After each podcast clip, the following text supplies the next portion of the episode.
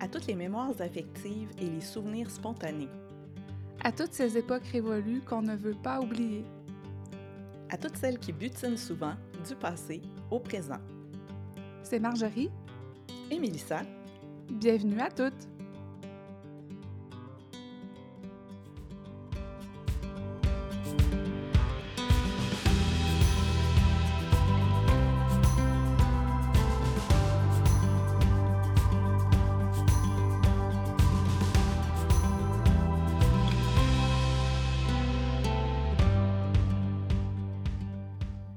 Matin, ma belle amie! Bon matin! Cheers, à toutes! Yes! Hmm. Évidemment, vous vous demandez peut-être pourquoi on dit toujours cheers, c'est qu'il y a toujours un café qui accompagne nos enregistrements matinaux. Très nécessaire. très, très nécessaire. Surtout que ce matin, tu m'as dit, mais semble que tu as une drôle de face. J'ai dit, ben, c'est ma petite face matinale qui est en train de boire son café ben relax, là. Euh, c'est ma face euh, smooth euh, qui n'a pas beaucoup interagi encore. Fait que c'est ça, mmh. j'ai l'air de ça. Je fais une aparté parce que ça m'habite depuis tantôt. Je suis en train de lire un roman, je t'en avais parlé, Intuition, de Laurent Gounel. Hein? Tu m'as Je me rappelle même pas que tu m'aies parlé de ça. Un roman? C'est pas un truc de dev perso, là. C'est un roman, OK? Un roman, c'est une histoire d'un auteur de roman qui se fait approcher par le FBI aux États-Unis pour une escouade spéciale d'intuitifs pour aider à résoudre un... Il y a une espèce de, de... On cherche un gars qui fait des attentats un peu partout dans des tours à bureaux. OK. Puis là, ben, le temps que la police déblaye, retrouve des gens, tout ça, on pas capable d'avoir des indices pour empêcher les premiers. Et là, il approche ce, cet auteur-là pour rejoindre cette escouade-là en lui disant qu'il y a un, grand potentiel intuitif, qu'on l'a tous, mais qu'il y a des gens qui c'est vraiment là, mais ils s'en rendent pas compte. Et au début du livre, euh, l'auteur fait une petite mise en garde en disant toutes les ressemblances avec des, des personnages, tu sais, c'est vraiment de la fiction, mais c'est basé sur des réelles études scientifiques sur l'intuition et je m'y suis prêtée. Et tout ça, c'est vrai. Les protocoles, les mesures qu'on fait de comment l'intuition se présente, comment la stimuler. Bref, c'est super intéressant. Et euh, à un moment donné, on lui parle que les intuitions sont spontanées, et quand on se met à être trop conscient de l'intuition, mais là, le cerveau va, va, embarquer et va se mettre à interpréter les choses et mmh dire tu pourrais faire ci, tu pourrais faire ça. Et là, bref, c'est trop drôle parce que ce matin, j'étais attirée, comme je t'ai dit, vers ma robe jaune-blé et mes boucles d'oreilles à pompons. Et je les ai mis et j'ai dit Ah, est-ce que je file ça? Là, je me suis comme auto-jugée. Je me mm-hmm. suis changée. Et là, ben, moi, je te vois. Quand je me suis connectée, je dis Ah, t'as ton chemisier jaune-blé. Ouais. Et tes boucles d'oreilles à glin-glin. Ouais. De tissu jaune. Et c'est ça que j'avais ce matin. Donc, je trouve ça Ah! comme très drôle. Très. euh, tout est dans à tout. Mhm. Ce lien-là entre l'intuition spontanée et entre autres, là-dedans, ils disent, ça veut pas dire que tu as toujours à agir en lien avec une intuition. Mais c'est toujours là. Donc, tu sais, ça veut pas dire que j'aurais dû rester habillée comme j'étais, Ouais. mais il y avait comme quelque chose d'intuitif qui m'amenait vers cet ensemble-là. Mhm. Puis c'était peut-être parce que toi, tu étais dans cette vibe-là au même moment pour te préparer au podcast. Ouais, puis c'est drôle, hein, tu sais, nous, on enregistre euh, le jeudi, puis je crois que selon Maëve, il me semble que le jeudi, c'est la journée de la planète euh, Jupiter et je crois que c'est la couleur jaune. Et tu vois, ça, moi, j'ai même pas pensé. Là, c'est là que tu, m- à cause que tu me parles d'intuition et tout ça, ça m'a fait penser à ça. Puis là, ben là, c'est ça. Je suis en jaune aujourd'hui. C'est très drôle. Hey, c'est vraiment drôle, ça, parce que je le sais en plus. Ouais, tu sais ça. Ouais, c'est vrai. Et ça m'arrive souvent le matin de dire on est quel jour? Puis j'ai vraiment une pensée pour Maëve, là, et de me dire c'est le jour de telle planète, telle couleur. Et ce matin, je me suis dit c'est quoi déjà jeudi? Jeudi, c'est Jupiter. Ah, c'est quoi la couleur de Jupiter? Je le sais pas. Fait que là, je me suis dit, bon, m'habiller comme je pense, tu sais. J'ai choisi mes vêtements. Puis là, tu me le dis. Puis je me dis, ben, je le sais que c'est jaune. c'est tombé bizarre, Ah! tout ça. Ça mérite une autre gorgée de café. Ah, une autre gorgée. Hmm.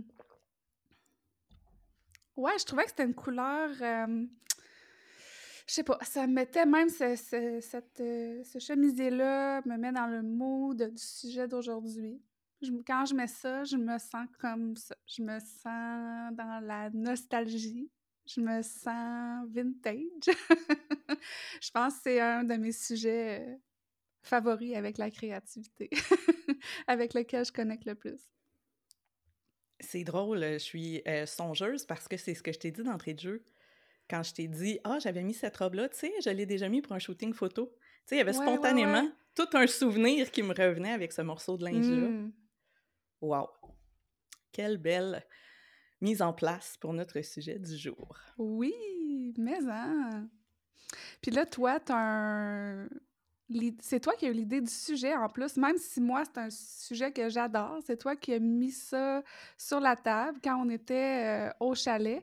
Puis même avant, euh, tu m'avais mentionné qu'il y avait un article que tu avais lu récemment dans un magazine, euh, le dit magazine qui est Flow.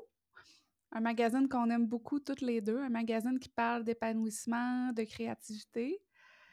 Puis, tu as apporté le magazine au chalet, tu l'as laissé sur la table du salon, tu m'as dit Ah, je t'ai apporté l'article justement sur la nostalgie, ça m'a fait penser à toi, tu le liras si tu veux. Puis là, euh, au moment où je voulais le lire, le magazine n'était plus sur la table du salon. ah, il avait disparu. Je sais que c'est toi qui fait disparaître. Que c'était quand même trois jours et demi plus tard mais oui, mais c'est ça, j'étais pas on- dans le mood, là. Puis là, j'étais dans le et on ramassait nos choses pour quitter parce qu'on voulait aller au lac, puis on s'est dit on va ramasser Mm. des choses, donc j'ai ramassé les choses. Ouais. Je mentionne que j'ai pas enlevé ça cinq minutes après, là. Non, non, là. Mais tu sais que moi, c'est long avant que, tu sais. Mais tu Avant sais que moi, des mood, fois, là, pour quelque chose. Mais tu sais que moi, des fois, quand c'est long, ça fait OK, merci, bonsoir. Bye! Mais c'est aussi après que tu as eu l'idée qu'on parle de ce sujet-là, puis là, tu t'es dit, ah, en plus, je pourrais parler de l'article, puis mentionner des passages, puis tout ça. J'ai dit, ah, ben moi aussi, je vais lire. Elle dit, ben non, je vais te le lire en ondes. Fait que je suis sûre que c'est pour ça que tu l'as enlevé de la table du salon, Mélissa Miron. C'était fait avant. Je l'avais enlevé et là, j'ai dit, ben, je ne le remettrai pas. Bon, bon. Rendu là. Le mystère du magazine disparu. Oui, Ouais. c'est ça. Alors, vous voyez un bel échantillonnage de des fois les petits coups qu'on se fait. Toujours en toute amitié. Mais oui, mais oui. Et ce que je trouvais très intéressant quand j'ai lu l'article initialement dans la revue Flow, c'est que le titre de l'article, c'est Nostalgie, mon ami. Hmm. Et ça m'a vraiment fait penser à toi parce que t'es mon ami. Ben oui. Mais aussi dans cette notion que je crois réellement que pour toi, la nostalgie, c'est ton ami. Vraiment. C'est vraiment quelque chose, on va le dire comme ça, que tu invites souvent. Euh, T'aimes ça. C'est pas quelque chose qui te, qui te rend mal à l'aise ou qui te bouleverse. C'est vraiment, je pense, un, un état de compagnie que t'aimes beaucoup. Absolument, c'est positif pour moi. Tu sais, quand je pense à la nostalgie, ça me mène pas à des endroits de ma vie où c'était plus euh, sensible ou... euh, Non, au contraire, ça me mène à des endroits de ma vie euh, joyeux, auxquels j'aime me rattacher, euh, qui me rappellent des bons, des bons souvenirs, le bon vieux temps, comme on dit. Ouais, et pour moi, je pense que c'est quelque chose, euh, on en parlait dans, dans le dit article, que la nostalgie, c'est quelque chose que tous les humains vivent euh, fréquemment, de l'adolescence à la vieillesse, et ça nous arrive, ce qui, ce qui est mentionné, plusieurs fois par semaine. Hmm.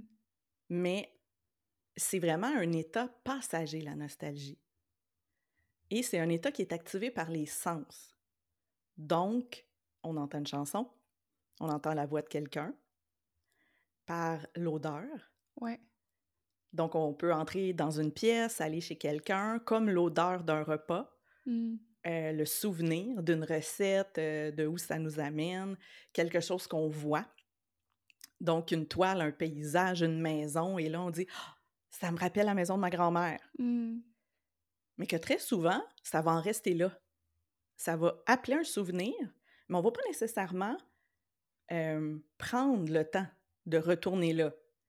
Mais donc, la nostalgie, c'est vraiment une réminiscence qui est associée à nos sens. Et Mmh. je trouvais ça très intéressant parce que euh, c'est la grande distinction que euh, différents chercheurs se sont penchés par rapport à la mélancolie et par rapport à l'état dépressif. C'est Mhm. vraiment la grande distinction. Et euh, je trouvais ça super intéressant d'aller jaser de nostalgie parce que on le vit différemment toutes les deux, Ouais, probablement. Mais de lire, en tout cas moi, d'apprendre que tout le monde vit ça, mais pour beaucoup de gens, ils sont même pas conscients que c'est ça de la nostalgie. Je trouvais Mmh. ça super intéressant. Mais Et euh, de peut-être parler justement, tu sais, on parlait du vintage, ben la nostalgie euh, induit beaucoup de courants euh, sociétaux, de Ouais. retour à des activités, euh, à des trucs culturels. Puis je trouvais ça le fun qu'on puisse en parler aujourd'hui aussi. Oui! Ah, Colin! Tout est dans la toute, puis c'est vrai. hein? Mais hein, on a donc bien choisi euh, Hey! notre titre euh, on point. On point, vraiment. Ah oui, Alors, je tiens à j'aime mentionner, tout, j'aime tout de ce que tu dis, vraiment. euh, pour nos auditeurs, qu'on va mettre dans les notes de l'épisode un lien, parce que dans l'article du magazine papier, du magazine Flow, on parle d'un article de l'actualité au Canada, parce que Ah! Flow, c'est un magazine européen. Ouais. Alors, je suis allée le retrouver et il est disponible encore euh, sur le blog de l'actualité. Ah, Donc, euh, vous pourrez aller le voir. Et euh, on y parle donc d'une des, personnes au Québec. Euh, je veux bien le nommer. Il me semble que j'avais souligné son nom dans la petite revue. Son prénom, c'est Simon. Simon Grondin, chercheur à l'École de psychologie de l'Université Laval au Québec.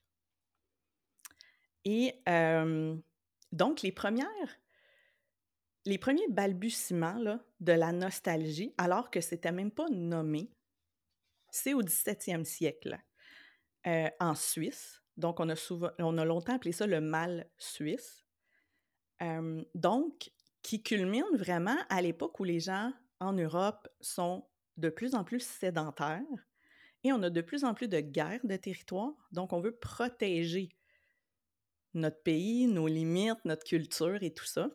Et c'est apparu chez les soldats. Les soldats qui Mmh. sont loin de chez eux longtemps. Et lorsqu'ils sont blessés,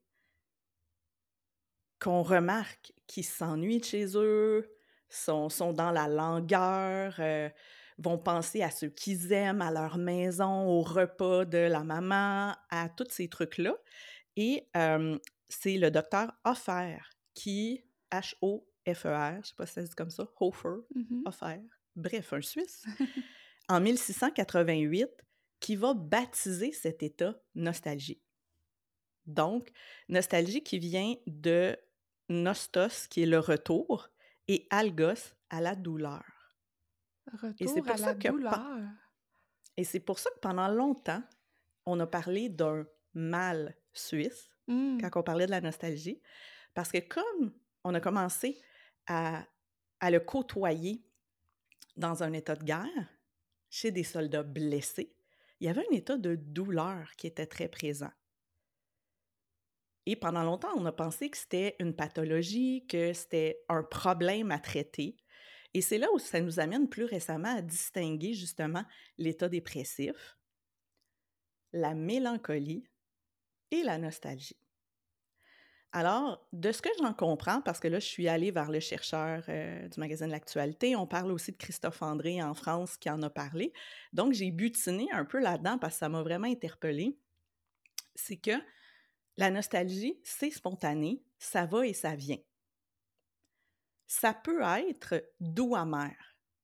Mmh. C'est-à-dire que je peux être nostalgique, si je prends mon exemple, à chaque temps des fêtes, donc en décembre, j'ai beaucoup de moments de nostalgie de ma mère. Mmh. Ma mère est décédée.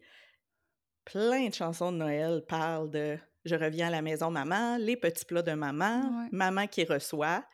Donc j'ai des souvenirs des Noëls de mon enfance, du temps des fêtes. Et oui, à certains moments, ça peut m'amener l'espèce d'amer, hein, le cœur lourd quelques heures. Mais la plupart du temps, c'est dans le doux. Tu sais, c'est beau ce que je me rappelle. Mmh. Lorsqu'on parle de mélancolie, on va parler de passer d'une nostalgie spontanée à idéaliser le passé, être triste que ce ne soit plus, peut-être fâché, et à rester dans le passé. Donc, euh, de ne pas être en mesure de s'adapter, de revenir au présent à ce qui était. Et on en parle beaucoup dans ce que tu disais aussi euh, tantôt, à se mettre à idéaliser euh, ou à vouloir que les choses reviennent comme elles étaient dans un temps révolu. Mmh. Donc, tu sais, dire quand j'étais jeune, c'était mieux, la société n'avait pas ça. Donc, d'être constamment un peu dans une amertume, une frustration, une douleur, euh, une déception de ce qui est maintenant par rapport à ce qui était dans le passé. Et Mmh. ça, bien évidemment, c'est ce qui n'est pas nécessairement sain pour l'humain, qui peut mener à des états dépressifs, mais aussi qui pourrissent vraiment la qualité de vie humaine. Mmh. Et je me demandais, est-ce que tu as l'impression que ça t'est arrivé des fois d'être plus dans la mélancolie que dans la nostalgie? C'est sûr. ben oui, c'est sûr, mais c'est très... euh, c'est très passager, je dirais, comme, comme sensation. Tu sais, oui, ça va me traverser l'esprit que, ah, il me semble qu'à dans ce temps-là, tu sais, c'était mieux, ou, euh, tu sais, je m'ennuie de, cette, euh, de, ce, de ce souvenir-là, de, de ce lieu-là. C'est sûr que ça peut me traverser l'esprit, mais rapidement, ça devient quelque chose de, de doux dans lequel j'aime me replonger à travers euh, certains, euh, cer- certaines choses qui peuvent me rappeler ce moment-là, soit une chanson, soit une odeur ou tout ça. Mais c'est pas quelque chose que je vais vouloir rester là, mais c'est quelque chose qui me fait quand même du bien retourner. Tu parlais que la nostalgie nécessite de prendre le temps d'y retourner. Puis c'est ça que j'aime, je pense, là-dedans, c'est de prendre le temps de, de se replonger dans certains souvenirs, de... Ouais. Mais c'est sûr que ça me traverse l'esprit des fois que à certaines époques ou certaines façons de faire, ou il me semble que c'était mieux, tu sais. Mais c'est ça, ça me traverse et ça poursuit sa route, mais euh, c'est ça. Toi? Ben, en fait, de ce que j'en comprends dans mes lectures très sommaires, on va laisser le titre de chercheur euh, à M. Grondin. c'est que quand tu dis ça me traverse, Ouais. puis je vais revenir dans le doux, mais j'ai l'impression que c'est ça la nostalgie. Hmm. Que la, la mélancolie serait de passer du doux amer à peut-être l'amer, le douloureux, le difficile. le- Ouais, c'est ça, d'aller dans de cette veine-là. vraiment deep, euh, euh, plus négativement, là, tu sais. euh, ouais, ouais, ouais, ben c'est ça. euh, Ouais, moi, j'avais quelqu'un dans ma famille, entre autres, qui était très ancrée dans, dans ses souvenirs, mais elle y, reste, elle y restait. elle y restait, puis elle voulait être dans... Elle voulait revenir à cette époque-là sans cesse, tu sais. Ouais. Fait que... Non, c'est ça. C'est pas quelque chose dans lequel je vais rester, c'est quelque chose dans lequel j'aime me, me replonger, mais que je ne veux pas. C'est aussi, quelque part, pour moi, quelque chose que je veux pas oublier.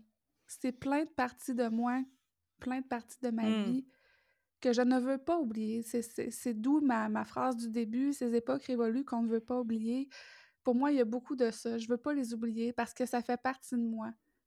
C'est comme pour moi plein de fragments de ma vie que c'est comme si, je- à, à travers la nostalgie, je tente de les laisser, de les...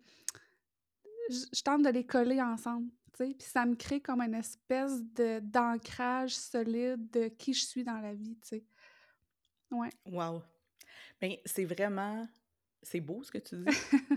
Puis c'est très cool parce que ça amène à au cœur de l'article que j'ai lu et je pense que c'est ce qui fait que ça m'a autant interpellée. Je vais Mmh. vous en parler dans, dans deux, trois secondes. Mais quand tu parlais des choses que tu ne veux pas oublier, Ouais.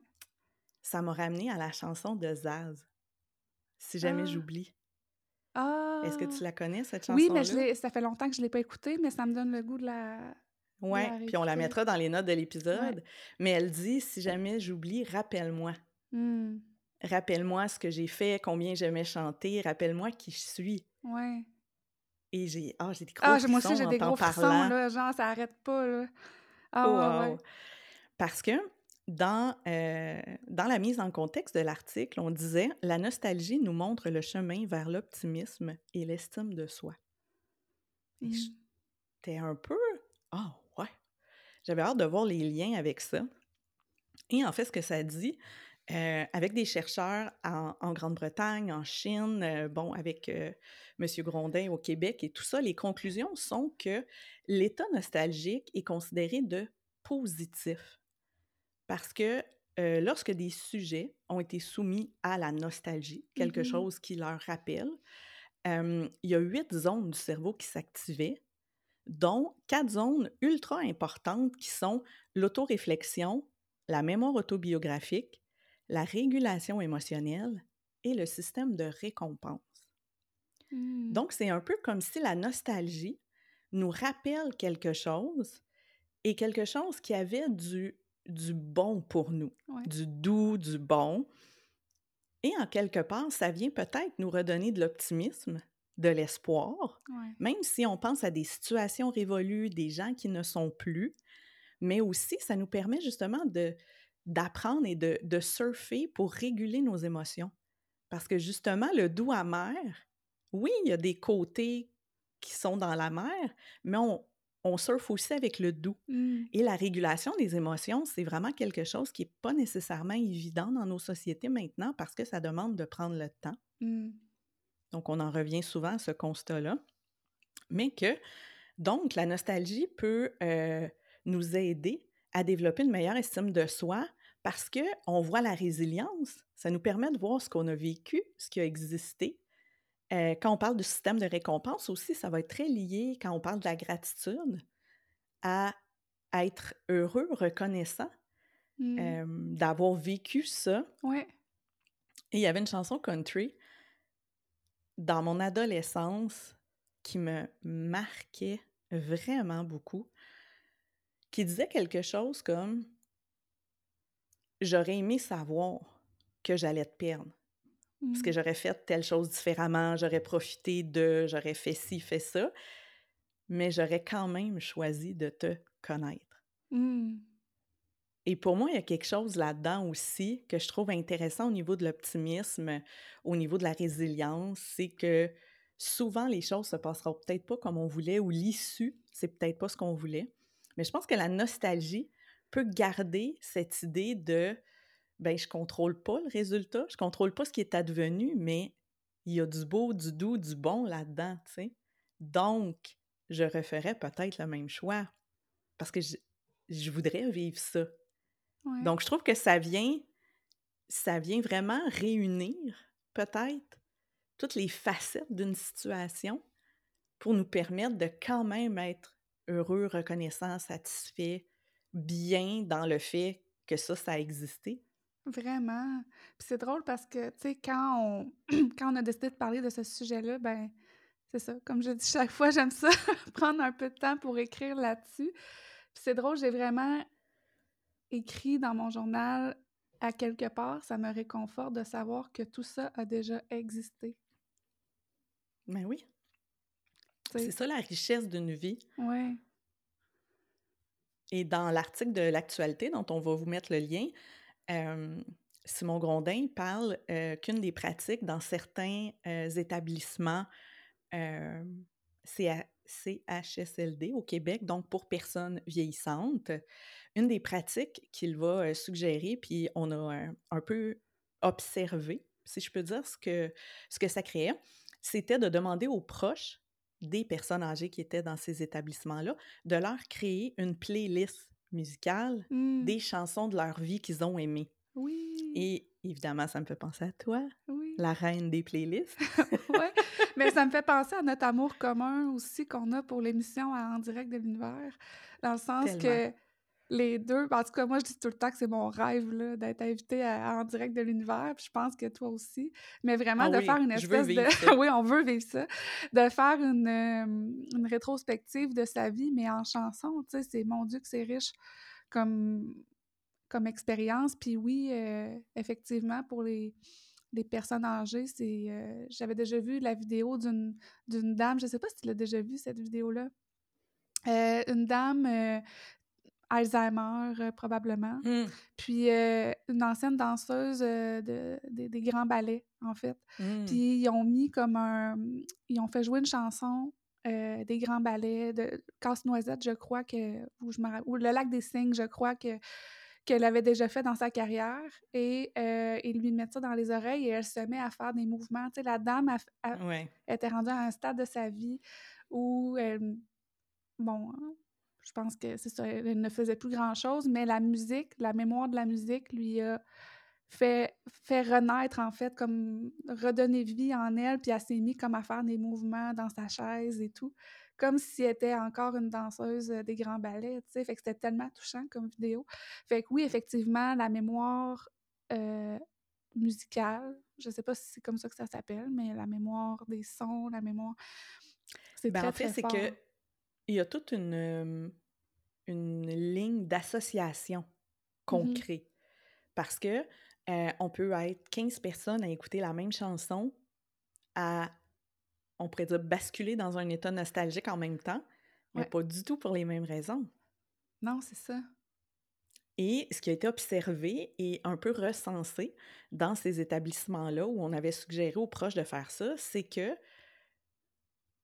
ça apportait un état bénéfique aux personnes âgées. Ouais. Elles n'étaient pas déprimées plus avant. Il y avait vraiment quelque chose, oui, probablement de doux amer, où est-ce qu'il y a une partie de leur jeunesse, euh, où est-ce que ça leur rappelle euh, des époques révolues, mais que euh, fondamentalement, ultimement, à la fin de- de- d'écouter ces listes musicales, elles étaient dans des états plus bénéfiques ou Mm. qualifiés de positifs. Et je trouve ça intéressant parce que pendant longtemps, puis c'est peut-être un, un héritage du docteur euh, suisse, Mhm. on a pensé qu'il fallait éviter la nostalgie ou que lorsque la nostalgie arrivait, c'était mieux de, de la chasser, de sortir de l'eau plus vite. Et maintenant, ben, ce qu'on sait, c'est oui, à certains moments de notre vie, pour une foule de facteurs, on peut basculer dans la mélancolie, Mm. dans la dépression. Et, euh, et tu sais, c'est important pour moi de le dire aussi que si vous nous écoutez, puis vous avez peut-être l'impression que, ouais, tu sais, Mm. moi, je, j'aimerais retourner dans le passé ou je suis, je suis pas bien dans le présent, ben, tu sais, consulter, demander de l'aide parce Mhm. que je pense qu'en même temps, ça peut être des signaux que on va pas si bien qu'on le pense ou Mhm. que, ah, ben, tout le monde est un peu comme ça. Non, il y a vraiment la notion de va-et-vient dans la nostalgie. Ouais. Ça nous arrive par les sens, Ouais. de façon imprévue, et ça repart. Ouais. Je pense que si on se rend compte qu'on a de la difficulté à sortir de là, euh, ou qu'on s'accroche, ben oui, ça peut être intéressant de, de se dire qu'on on va en parler à quelqu'un. Mhm. Tout à fait. J'avais envie de, de jaser avec toi parce que, oui, la nostalgie, euh, tu sais, on parle d'une nostalgie dans l'article qui est personnelle, donc qui nous ramène à des, des événements de notre vie, mais il y a aussi une nostalgie euh, qui va être liée à la société, à des courants culturels, à, par exemple, des peut-être des, des, comment on dit ça, des tendances euh, musicales qui, qui n'existent plus. Mhm. Euh, moi, j'ai j'ai un amour des chansons un peu des années 20, des reprises un peu Mm. à la crooner, Ah ouais, moi aussi j'ai une euh, playlist de crooner. foxtrot. oui, c'est ça! ah ouais, ouais. Euh, et c'est un genre musical que là, on, bon, qui, qui a connu une recrudescence depuis euh, une quinzaine d'années. mais sous forme de cover, c'est des reprises Mmh. musicales. Il y a pas vraiment beaucoup de nouveaux morceaux qui sortent dans ce style-là. Donc, par exemple, il peut y avoir une nostalgie, tu sais, de, de- de cette époque-là. Et justement, s'il y a autant de, de chanteurs qui ont repris un peu l'ambiance jazzy, crooner des années 20-30, mais c'est qu'il y a quelque chose qui se passe, tu sais, dans notre société. Il y a un courant qui Ouais. naît. On peut y adhérer ou pas. Et c'est un peu tout ça, je pense, qui nous, qui nous amène à avoir même nommé ça comme étant le vintage. Ouais. Mais puis tu sais aussi, ces temps-ci, il y a comme un retour, un grand retour de la mode des années 90. Puis on dirait que moi, ça me replonge aussi là-dedans. Tu sais, comme quoi, c'est ça, c'est cyclique aussi. Puis c'est, je pense, c'est des fois le, le retour ou la recrudescence de certaines modes, certains courants qui reviennent, qui nous replongent dans certains souvenirs ou qui, soit qui ont déjà existé en nous ou qu'on aurait aimé connaître, un peu comme les années 20 ou tout ça. C'est ça, dans mon journal, moi, j'ai écrit, euh, tu sais, être- nostalgique, ça me donne envie de porter une salopette en jeans ou encore du roi, d'écouter du Dance Mix 95 et faire du patinage libre un vendredi soir à l'arena, de mâcher de la gomme bazooka comme s'il n'y avait pas de lendemain, de faire des soirées pyjama avec ma meilleure amie pour parler de nos kicks jusqu'à 3 heures du matin. Tu sais, pour moi, ça me ramène vraiment à cet été-là des années 90 avec toute le, la mode grunge qui revient et tout ça. Fait que ça me replonge aussi dans, dans ces années-là de ma vie, tu sais. Fait que oui, effectivement. Ça, ça a un lien avec les courants qui, qui reviennent de façon euh, cyclique. Je me pose une question existentielle. Oui.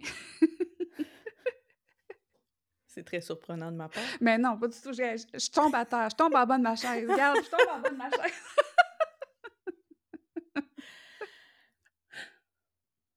Est-ce que, de façon générale, il y a un espèce de cycle, on va dire, mettons, un horizon de 25 ans, Ouais. où est-ce que les choses reviennent un peu de soi? Ou est-ce que il y a quelque part une décision consciente de on va ramener ça à la mode? Est-ce qu'il y a quelqu'un qui dit Ah, moi, je vais Le ramener grand à dieu la des mode? cycles de la mode?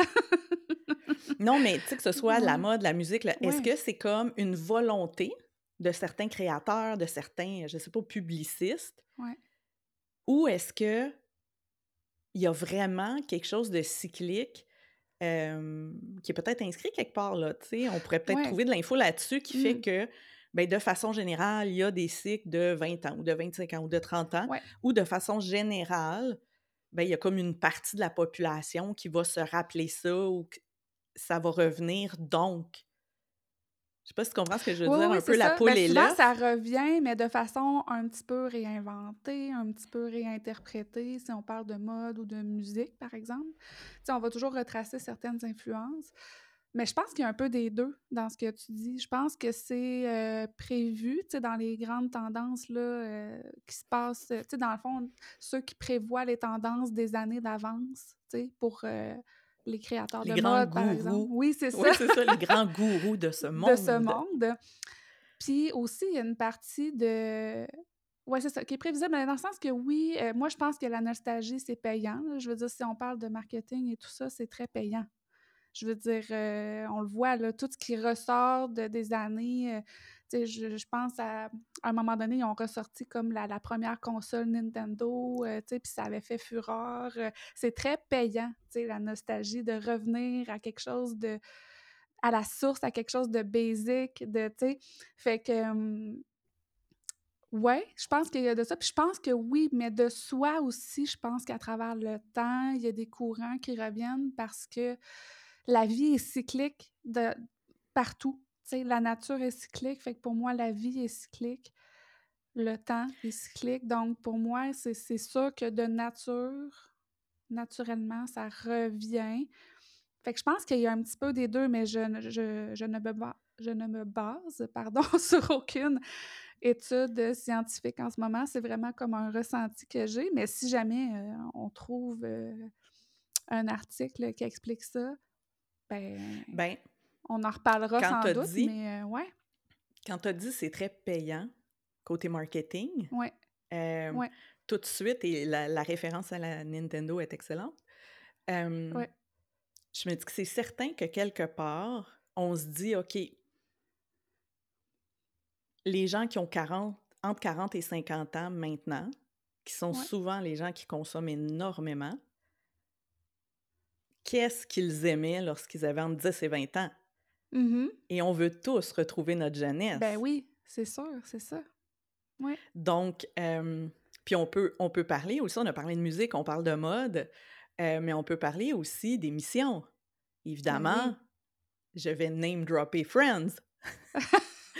Ben oui, fallait que tu trouves un petit moment. C'est ton moment, Mélissa, vas-y. Hey, je le cherche depuis une heure, Oui, c'est vrai. Mais en fait, c'est en parlant, je Ouais. me disais, bon, c'est un peu ce, ce j'ai juste l'anglicisme, ce spectre-là. Ouais. Donc, c'est une émission qui a été en ondes 10 ans, 1994 à 2004.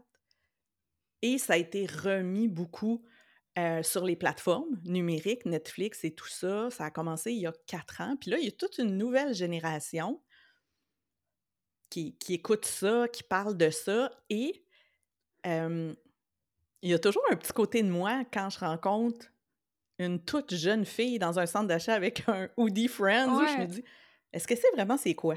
Ouais.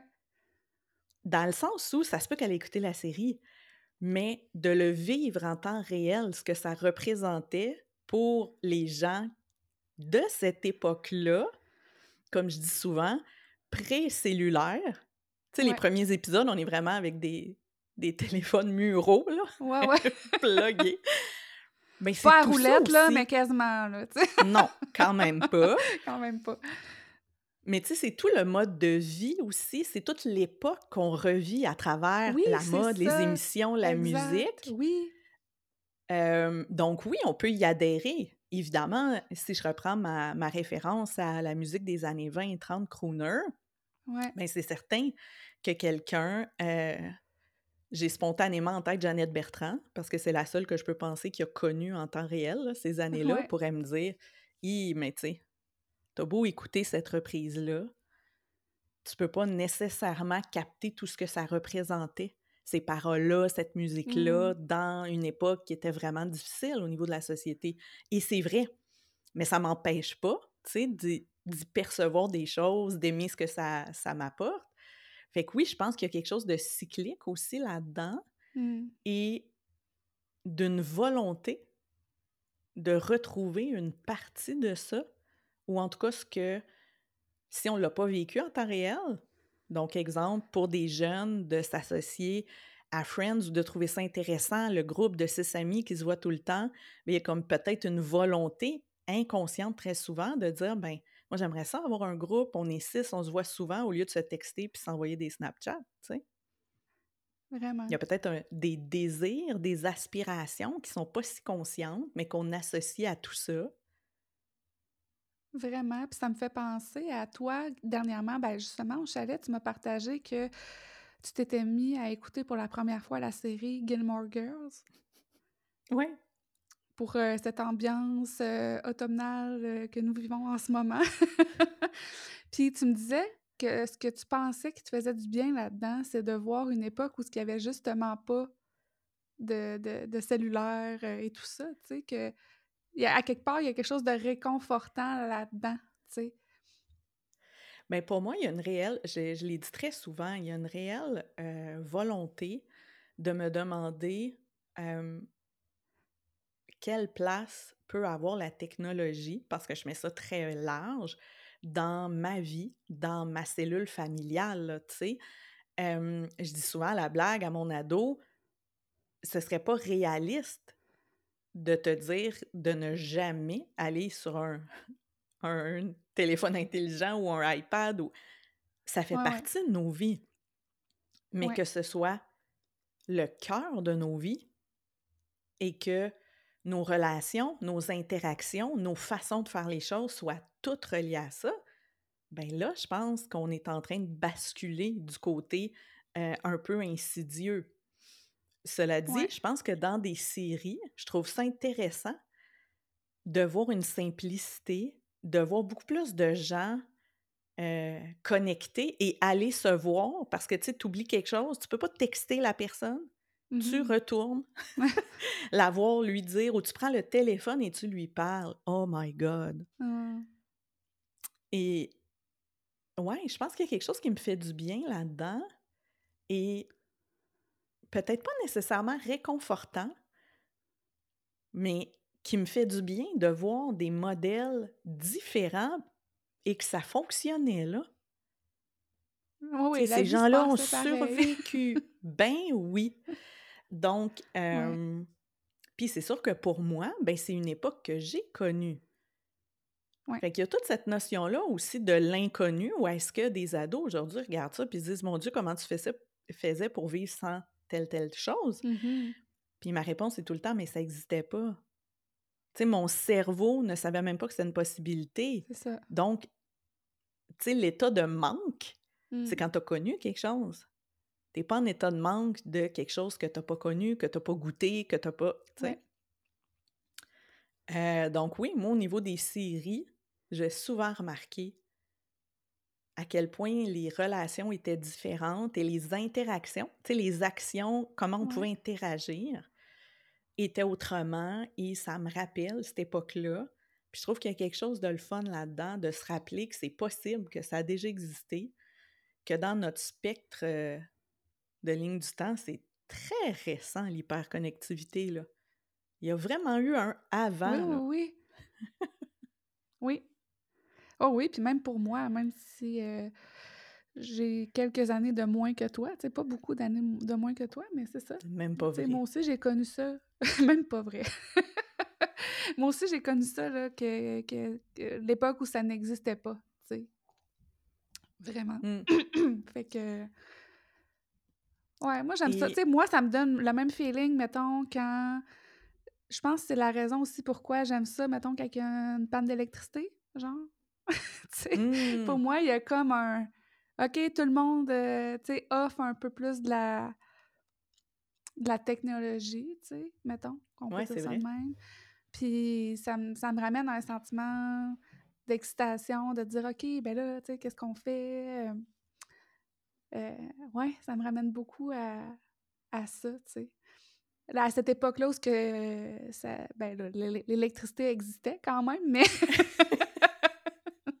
Parce que là, tu viens de dire que tu es plus jeune que moi. Euh, oui, oui, ben là, c'est ça, là, on a pu, on est perdu dans les référents, là. Mais c'est plus de dire, tu sais, là, on est obligé de, laisser nos cellulaires, laisser... euh, On a, on a plus ça, là, il y a plus de... Mettons, la batterie est morte, c'est fini. Euh, bref, Oh, c'est ça, ça ben, me il y a un effort. Ouais, ben c'est qu'il y a un effort à faire. Tu sais, si Mm. t- c'est un bon exemple, quand il y a une panne de courant, une panne d'électricité, notre premier réflexe, c'est d'aller sur notre cellulaire, possiblement, sur le Mhm. site, voir à quelle heure c'est supposé être Oui, établi. pa- infopan, infopan, à quelle heure ça revient? Oui, oui. on voit, tu sais, ce premier réflexe-là. Puis là, à un moment donné, ben Mhm. si l'électricité n'est pas revenue pendant quelques heures, il commence à faire plus noir. Donc, OK, qu'est-ce qu'on fait? Ah, on va sortir des chandelles. Ah, on va s'installer à tel endroit. Des fois, on va changer d'endroit dans la maison parce que, bon, on a accès à la fenêtre ou c'est plus simple d'installer des chandelles là. Et là, on va se demander qu'est-ce qu'on peut faire. Et il y a plein de réflexes, hein? Mm. Je sais pas si, si tu te reconnais là-dedans, mais on est comme Ah, ben, on pourrait faire telle affaire. Ah, ben non, on peut pas utiliser le four. Ah oui? Ah, ben non, on peut pas. tu sais, il y a plein de, de, de trucs. Ça prend un certain temps Ouais. avant qu'on se dise Ah, qui que l'on comprenne que tous, tous nos réflexes ne fonctionnent plus. C'est ça. Puis qu'on aille dans un état différent de est-ce qu'on joue aux cartes, on joue à un jeu de société, bon, qu'est-ce Mm. qu'on fait? Et ça fait penser aussi à quelque chose qu'on avait déjà jasé ensemble, là, les études sur euh, les, les bénéfices à laisser les enfants s'ennuyer, Ouais. que ça prend un certain temps pour que le cerveau passe par-dessus les réflexes de qu'est-ce qu'on fait, qu'est-ce qu'on fait, qu'est-ce qu'on fait, puis tombe dans un état plus créatif, imaginatif, donc aille au-delà de euh, ce, qui, ce qui est en réflexe. Mm. Donc, je trouve ça intéressant. Et je me demande aussi, dans tout ce qui est les, les hobbies ou les arts qui reviennent, encore là, qu'est-ce qui fait que par exemple, il y a vraiment une recrudescence euh, au niveau des arts textiles, du tricot, de la broderie, de la couture, euh, du jardinage. Ouais. De, d'avoir son potager, euh, les poules, même en ville. Qu'est-ce qui nous ramène à, vouloir découvrir, explorer ou retrouver des activités d'une autre époque? Pour moi, il y a quelque chose de. Ben, c'est sûr qu'on allait finir par parler de ça, tu sais, euh, un peu mon amour euh, euh, du vintage. moi, je suis une grande amoureuse aussi des arts textiles. Je fais. je fais du tricot de façon quotidienne, disons-le. tous les jours. Puis pour moi, il y a vraiment cette notion-là de, je pense que qu'est-ce qui fait qu'il y a un grand retour vers ça, c'est le besoin de concret, de, de, matière, de revenir à la matière, de... Parce qu'on est tellement des gens dans... on est tellement dans nos têtes, on a tellement de choses dans la tête, une grande charge mentale. Pour moi, de, de me reconnecter avec mes mains, il y a vraiment quelque chose de toucher à de la matière il y a quelque chose dans le fait aussi, tu as parlé d'effort tantôt, tu sais, quand on disait, quand on manque d'électricité, il y a comme un effort qui, qui nous est demandé pour savoir, bon, euh, euh qu'est-ce qu'on fait? Ben moi, il y, a, la question, oui, c'est ça, il y a la notion d'effort aussi dans, dans ça, de faire un effort, de persévérer dans quelque chose, que ça va donner à la fin quelque chose d'utile, de concret. C'est quelque chose pour moi qui nécessite aussi de prendre le temps. Puis ça nous ramène aussi à la notion de nostalgie, prendre le temps d'y retourner. Pour moi, dans, le, dans les, les, les, arts vintage, on va dire, ben c'est ça, ça nécessite de prendre le temps. sais. Puis c'est là qu'on voit à l'époque, mettons dans le temps où ce que, euh, les gens euh, fabriquaient leurs vêtements, ben c'est là qu'on voit tous les efforts qui étaient demandés pour un vêtement. Mmh. Ce qui n'est plus le cas aujourd'hui. Aujourd'hui, c'est très, très rapide. On est dans le, la, bon, beaucoup dans la fast fashion. mais quand on s'intéresse, par exemple, aux arts textiles, ben c'est là qu'on se ramène à OK, mais même mon chum, il revenait pas, il était comme, mais c'est donc ben long faire un chandail, tu sais. il était comme, tu sais, ça nous ramène vraiment à le travail derrière un morceau de vêtement, à l'énergie qu'on met aux choses qu'on possède, euh, bref, euh, pour moi, c'est quelque chose qui demande de prendre le temps. Ça me ramène à quelque chose qui est pur, qui est simple, à quelque chose qui n'est pas futile, tu sais, qui est plutôt utile. Donc, euh, je pense que ben, c'est pour ça que, j'adore ça. Ouais. Ça nous ramène à un, choix de placer notre énergie quelque part. C'est ça, exactement. Je me rappelle, les premières années avec euh, mon mari, lui, a toujours eu un jardin. Mmh. Et c'était sûr qu'il allait faire un jardin chez nous. Mais là, on recule d'il y a presque 20 ans, chers auditeurs. Donc, c'était pas tant trendy, là, moi qui disais « Oh, mon chum fait un jardin! » Maintenant, tous ses collègues et nos amis lui demande des conseils de jardinage, mais mm-hmm. c'était pas le cas à cette époque-là. c'était pas euh, c'était pas la grosse affaire, là, comme on dit. Ouais. Non, non, non. Et je me rappelle que c'était quelque chose qui était tellement loin de moi. Et d'avoir eu des fois des réflexes de, tu sais, quand en mai, il me parlait de ses semences, d'aller choisir des choses, et qui me disait Ah, je vais prendre celle-là parce que quand on va manger ça au mois de septembre, puis de me dire Pardon? mais tu sais, il y en a à l'épicerie. Hein? Parce que c'était loin de moi. Non, mais tu sais, c'est pas quelque chose que moi j'ai connu. là. Il y en a qui ont connu ça dans leur enfance ou avec les grands-parents. Ou... Moi, c'est très loin de moi. Donc, euh, un peu comme quand ton chum te dit c'est bien long faire un ah chandail. Et moi, c'était comme ben voyons, c'est bien long. Ouais.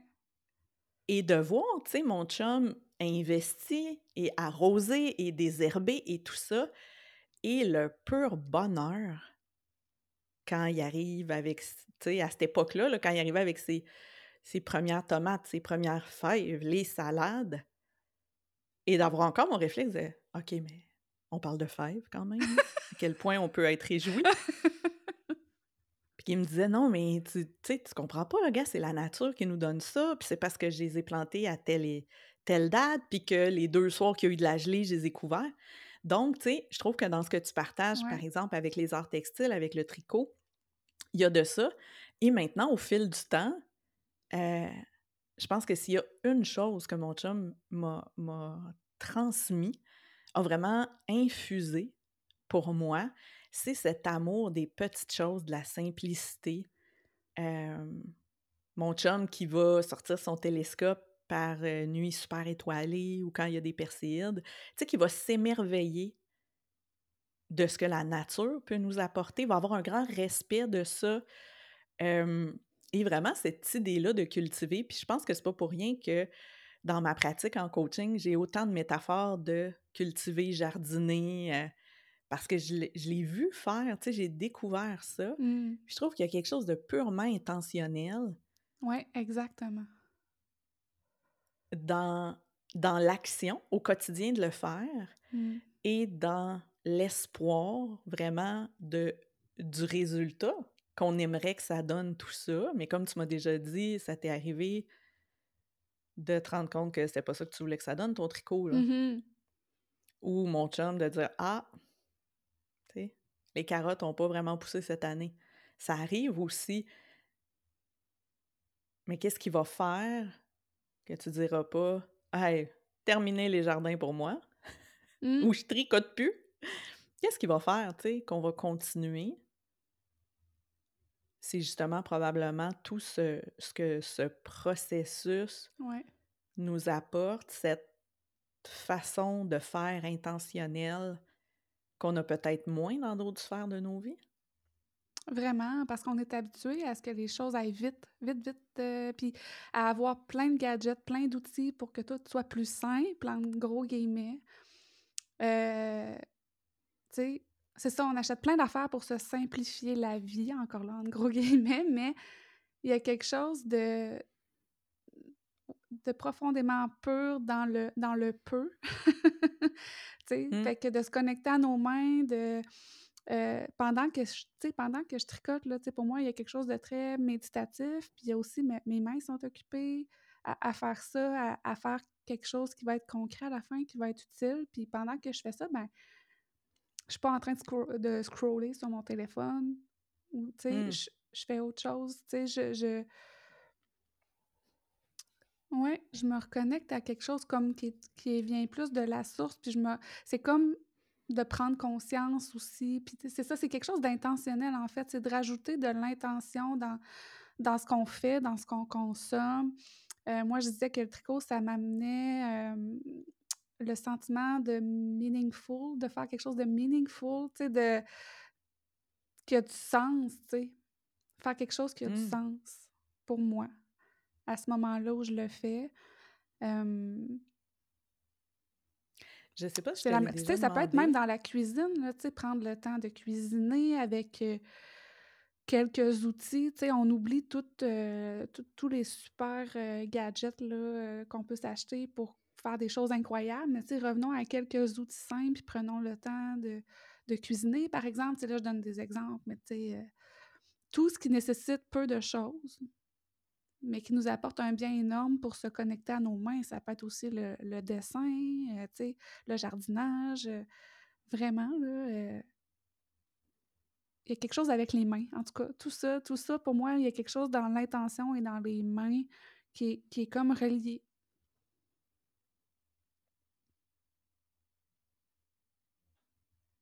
Je me demande qu'est-ce que ça. Il y, a, sûrement un lien avec l'action de faire. Mmh. Mais faire dans un contexte, une intention, un but différent de ce qu'on va faire euh, dans notre travail rémunéré ou dans les obligations, la liste de tâches. Il doit y avoir une nuance ou un, espèce de racine différente dans cette forme de faire-là mmh. qui, qui nous amène ailleurs.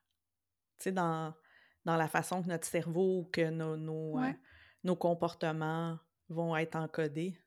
Fort probablement. Puis comme je te disais tantôt, peut-être qu'une partie de la réponse, c'est de, de nous faire sortir de, nos, de, de notre tête un peu plus. Tu sais, c'est...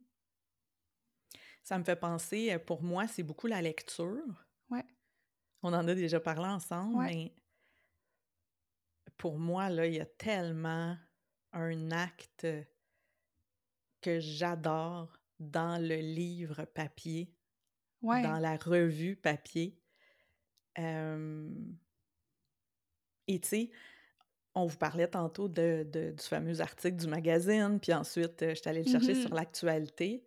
Puis oui, il y a quelque chose de facilitant. J'étais heureuse de trouver la- l'article de l'actualité en disant je vais pouvoir le partager dans les show notes de l'épisode. Ouais. Mais le moment de lecture de cet article-là sur mon cellulaire, Mhm. et ensuite j'y suis retournée de l'ordi, et le moment dans la revue papier où j'ai lu l'article Nostalgie, mon ami, il y a un monde entre les deux. Comment tu moi, décrirais ça pour toi, ouais? La différence, la nuance entre les deux. Pour toi, qu'est-ce que ça te fait vivre? Il y a quelque chose de nourrissant. Tu sais, tu Mhm. parlais de, de meaningful Ouais. quand tu tricotes. Pour moi, de lire euh, un article, de, de feuilleter un magazine en, en format papier, de tourner les pages, de plier un petit coin, euh, de vouloir montrer ça euh, à quelqu'un, c'est nourrissant. Euh, même chose pour le livre, tu sais, le tenir, le tenir, le toucher, feuilleter les pages. On revient dans la matière encore. Ouais. Ouais. Ouais, parce que quand, quand je t'écoutais parler, puis là, j'ai parlé de mon chum, puis j'étais comme, C'est quoi, moi? j'ai pas ça, moi? hein, comme on s'est souvent dit. Ah ouais, pas, pas ça, ça, moi. Et, euh, ben, je suis, tu sais, mon regard est allé vers la revue devant moi Ouais. et mon cellulaire à côté parce que j'ai fait les références Ouais. tantôt à l'actualité. Puis, on dirait que là, je voyais vraiment le parallèle. Fait que, tu sais, oui, quand on parle de facilité, là, Ouais. Avec des outils euh, modernes, Ouais. ben oui, tu sais. Je dis souvent que j'ai beaucoup aimé la série Les filles de Caleb, mais je voudrais pas vivre dans le temps des filles de Caleb. Donc, référence québécoise, mais tu sais, j'aime les séries historiques parfois, mais je voudrais pas nécessairement vivre à cette époque-là en voyant à quel point ils nous montrent pas ça, là, mais... Non, non, hmm, c'est ça, de le vivre à v- 24 heures sur 24, 7 jours sur 7, c'est une chose. Puis faire un peu semblant qu'on est à cette époque-là pendant une soirée, c'en est une autre. je pense que, aujourd'hui, c'est ça, c'est ça qu'on peut se permettre, c'est de se dire, OK, mais pour ce moment-là, je vais comme juste revenir à quelque chose de plus, euh, de plus, Ben- euh, de base. Ben, pour moi, ouais. ce serait de se dire euh, est-ce que je peux développer un peu plus une certaine volonté Hmm. de faire autrement des fois? Ah, c'est beau, ça. Parce que tu parlais de la panne de courant, c'est un peu Ouais. ça. Parce qu'on a des réflexes. Mais oui. Tu sais, euh, je cherche quelque chose, euh, un mot, une définition, beaucoup plus de réflexe de prendre mon sel que de me dire j'ai un dictionnaire quelque part. Je vais Mhm. retrouver le dictionnaire et le feuilleter. C'est sûr que c'est plus simple, plus rapide, plus facile. Ouais. Mais des fois, justement, de dire est-ce qu'il y a une volonté de faire autrement, comme avec la cuisine, par exemple, comme avec, tu sais, de, de dire ah, je vais, je vais, je vais essayer ça, voir. Puis quand je t'écoutais, c'est c'est drôle quand tu as fait la référence à la cuisine parce qu'il m'est revenu un, un pop-up, bel exemple de ce qu'on disait, hein, Ouais. par les sens. Je t'ai entendu Oui. dire quelque chose. Ouais. Où est-ce que mon fils à la garderie, donc 4-5 ans, là, on arrive le matin, on enlève les, les vêtements, les trucs, euh, et les éducatrices, hein, Salut, comment tu vas, mon coco? Qu'est-ce que tu as fait hier? Et demande au petit garçon à côté de nous qui est avec son père Ouais. Hey, on a mangé du poisson hier soir que mon père a pêché. Elle dit Oh oui! Puis elle regarde le, le- le monsieur en question. Il a vraiment une, face très perplexe. Puis là, il dit Ben voyons, de quoi tu parles? Je me rappelle plus du nom du petit garçon. Ouais. Ben, il dit Papa, le poisson hier soir, là, qui était super bon, que t'as pêché. Puis là, l'éducatrice, a dit C'est drôle, on dirait que ton père se rappelle pas d'être allé à la pêche. fait qu'il dit C'est parce que j'étais allé à la pêche au métro. Ouais, c'est ça. Il l'a acheté à l'épicerie. Mais le petit garçon, ce que je veux dire, c'est qu'il a associé on mange du poisson, mon père l'a pêché. Ouais. Et je me disais, ouais, c'est ça. Tu sais, tu parlais tantôt au niveau des vêtements ou de la Ouais. provenance des choses. Ouais. Comme mon chum, tu sais, qui va pendant deux mois, trois mois nourrir le jardin pour qu'il produise. Ben, le petit garçon avait une part de vérité là-dedans en disant si je mange du poisson, c'est que quelqu'un l'a pêché. Ouais, Son raccourci était que c'était son père. ouais. Il a sauté plusieurs Ouais, étapes de la chaîne de transformation. C'était plus c'était son père qui l'avait pêché. là. Mais son père, tu sais, de dire, je l'ai pêché à l'épicerie, Ouais, c'est comme un peu mal, parce que tous les parents le regardaient comme un maître pêcheur, Mm. wow, qui un mercredi soir avait fait manger un poisson génial à son enfant. Ouais. Mais donc, euh, je pense que ça peut avoir quelque chose d'intéressant de, de se dire, ouais, tu sais, revenons à est-ce que je pourrais le faire autrement? Comment ça se faisait à d'autres époques? Puis tantôt, ça m'amenait à une question que je sais pas si je t'avais déjà posée, mais ça, ça vient d'où pour toi? Parce que je sais que c'est quand même récent, mettons, dans, dans ta vie, Ouais. le tricot. Ça vient d'où ce désir-là ou, ou cet élan-là? Le tricot? Ouais. Ouais, ben en fait, j'ai commencé à tricoter à l'été 2019, en fait, puis c'était l'été qui suivait, en fait, qui était pendant ma grande remise en question professionnelle. Ça faisait pas longtemps que j'avais quitté euh, euh, mon ancienne carrière, euh, donc j'étais vraiment dans un moment de reconnexion à moi, à, apprendre à mieux me connaître et tout ça. Puis, tu sais, je voyais, en fait, à rechercher du sens dans ma vie, carrément.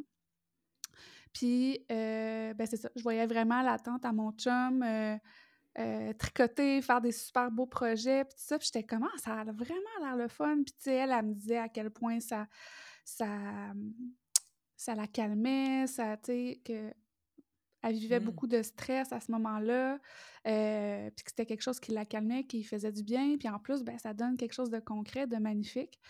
Fait que c'est c'est vraiment grâce à elle que je me suis mise au tricot. J'avais déjà euh, commencé quand même euh, dans mon congé de maternité, encore là, tu sais, on vit une espèce de, de quête de sens aussi. Des fois, en congé de maternité, j'avais même commencé à, à, crocheter à ce moment-là, à faire du crochet. Euh, donc, on parle en 2013. Donc, j'avais quand même baigné un peu là-dedans. Après ça, ben, avec le retour au travail, après le congé de maternité, j'avais perdu un peu le, ça. Je ne prenais plus le temps de le faire. Puis là, ben, quand j'ai recommencé à, à avoir plus de temps, à prendre le temps, à rechercher du sens dans ma vie, ben, je me suis reconnectée à, ça. Tu fait que pour moi, il y a vraiment l'aspect de justement, on parlait de, de trouver ce qui fait sens, ce qui nous nourrit, tu. Je pense qu'il y avait, il y avait une grande part de ça dans, dans cet intérêt-là. Puis ben, j'ai toujours aimé euh, les, les, les vieilles affaires aussi, là, tu sais. euh, ma mère aussi, puis même ma grand-mère, tout ça, ils ont toujours comme gardé, mettons, leurs vieux bijoux, leurs vieilles boucles d'oreilles, euh, tu sais, certains vêtements aussi euh, qu'il y avait dans les, les années 80, 90. Tu sais, j'ai, j'ai toujours aimé ça, un peu me rattacher à des souvenirs. euh, bref, ça, ça fait Mm. vraiment partie de moi. Fait que, euh, ouais, je dirais que c'est de là que ça vient, je crois. Donc, c'était pas nécessairement relié à un souvenir concret que tu avais, mettons, dans ton enfance par rapport au tricot. C'est vraiment plus un intérêt, Ouais. un élan qui est là, puis Ouais. que tu as décidé de, de suivre, d'écouter Ouais. à deux époques de ta vie? Oui, exactement. Puis comme une fois que c'est ça, quand je me suis mise au, au- au tricot, ben c'est ça, j'ai juste plus jamais arrêté. C'est vraiment comme un, un- un amour profond qui est né à ce moment-là. Puis même, tu sais, Mm. même récemment, quand on était au chalet, euh, tu me disais, hey, ouais, c'est, vrai, hein, que t'aimes ça tricoter? Parce que souvent, je, me levais juste un petit peu avant toi. Puis là, quand tu te levais, j'étais déjà sur le divan en train de, de tricoter. Tu sais, j'aime vraiment ça. euh, Euh, même ici, la fin de semaine, là, souvent, c'est la première chose que je fais en me levant. Tu sais, euh, je vais me faire un café et je vais tricoter. C'est vraiment quelque chose que, que, que, je fais quotidiennement. Et la semaine, ben, c'est plutôt le soir que je vais... Chaque soir que je vais tricoter un peu. Ça me fait vraiment du bien. C'est vraiment comme un espace calme pour moi. J'aime vraiment ça. Je, je, je sais pas comment décrire la sensation de ce que ça me fait. Ça. Mais ouais. Ça me fait profondément du bien, ça c'est sûr. Puis je pense que ça nous ramène aussi au thème de la nostalgie, que ben, c'est là aussi pour nous faire du bien. Oui, parce qu'en fait, euh, j'ai l'impression que, tu sais, toutes les deux, on, on connaît un peu, euh, euh, si on peut dire, un, un, je dire, un certain réseau un peu plus au niveau de l'entrepreneuriat. Ouais. Puis ouais, est-ce qu'il va avoir un discours très... On regarde pas en arrière, on avance. Ouais. C'est très orienté futur. Absolument. Que souvent, dans tout ce qui est euh, un peu plus spirituel, on, on, va nous amener à développer un peu plus la capacité d'être au présent. Mm. Puis dans le développement personnel euh, ou même professionnel, on va aller faire le pont avec des éléments du passé. Qu'est-ce que tu aimais quand tu étais plus jeune? Euh, aller chercher des compétences qu'on va dire maintenant euh, transférables, euh, transversales. Ouais. J'ai l'impression que c'est un peu c'est un peu ça qui euh, c'est un peu ça qui est l'idéal d'être capable de naviguer aux trois temps. Ouais de se le permettre, en tout cas. Tu sais, euh, c'est ça, il n'y a pas... Euh, a pas que du bon, mettons, juste dans le futur ou juste au moment présent ou juste dans le passé. Tu sais, je pense que de catalyser notre énergie à, à un seul temps, c'est c'est pas l'idéal. On en, a, on en a parlé un peu plus tôt, mais ouais, je pense que c'est ça, de naviguer entre entre vers où on s'en va, où on est en ce moment et d'où on vient. Et ouais, que probablement que c'est ça. Euh, tu sais, si on n'est pas en mesure de, de, revenir au présent, ouais. qu'on qu euh, reste un peu plus englué au passé, ben c'est là. On parlait de mélancolie, de dépression, donc c'est ouais. là où ça peut être problématique. Puis quand on est constamment en train de, de se projeter dans le futur, ben c'est là qu'on peut développer tout ce qui est euh, anxiété, ouais. euh, stress, euh, d'être constamment vers l'avant, mais dans des projections parce que le futur n'existe pas encore. Ouais. D'où l'importance, possiblement dans, dans, nos sociétés à l'époque où on vit, de développer la capacité à vivre au moment présent, à revenir au présent. Mm. Parce que très souvent, quand je regarde autour de moi, c'est vraiment le constat qui me frappe. Euh, combien on est plusieurs, et je m'inclus là-dedans parce que j'en ai plus conscience, mais c'est vraiment pas évident. Combien on est plusieurs à osciller entre le passé et le futur, le passé et le futur, le passé et le futur, mm. mais avec très peu d'arrêt au présent. Là. Oui. Vraiment. Mais je pense qu'il y a un aspect de ça, on parlait dans, dans tout ce qui est plus euh, vintage, là, justement, euh, jardinage, cuisine, euh, tricot, peu importe. Il y a quelque chose là-dedans qui, même, c'est comme si ça nous, même la lecture, c'est comme si ça nous permet de nous arrêter, que même malgré qu'on est dans l'action de quelque chose, c'est c'est comme une action qui nous permet en même temps de s'arrêter. C'est comme un peu dichotomique, comment je le dis, mais c'est... De se déposer, en fait. Oui, de se déposer, exactement. Oui, c'est ça. D'être ici, que... ici, maintenant, oui. tu sais, puis tu parlais du lien aux mains ou... Euh, oui, ben, faire quelque chose comme en pleine conscience. Oui, d'être dans le corps, de faire quelque chose en pleine conscience, avec intention. Je pense que c'est comme un moyen de revenir à, à ici maintenant. Vraiment intéressant. je pense. C'est un questionnement que qu'on laisse ici. Ben, On n'a pas la souvent, c'est ce que j'allais dire. ouais, Souvent, à ce moment-ci de nos conversations, on pose une question aux auditeurs. ouais. Qu'est-ce que tu aurais le goût de leur demander? Ah, ben j'ai le goût de savoir si euh, les personnes qui nous écoutent se considèrent comme des personnes euh, profondément nostalgiques. ou, ou juste un petit peu, ou c'est quoi leur relation avec la nostalgie? Euh, ouais, c'est ça que j'aurais le goût de savoir. Puis toi? Oui, ben, je pense que c'est intéressant.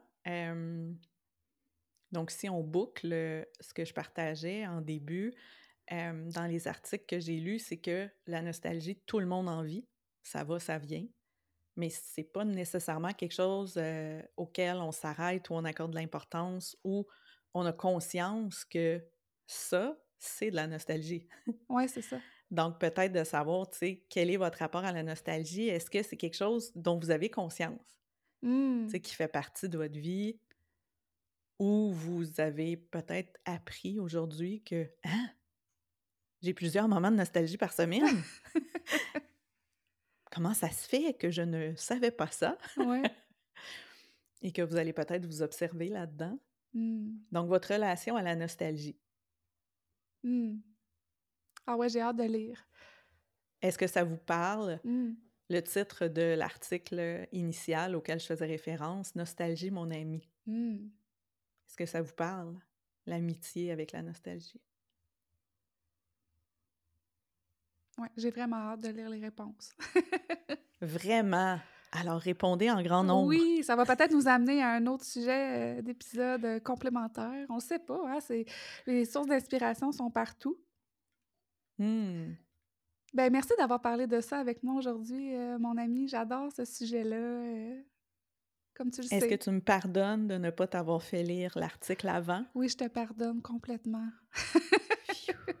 Merci. Si on dit nostalgie, mon ami, euh, et que la nostalgie, c'est bénéfique, Ouais.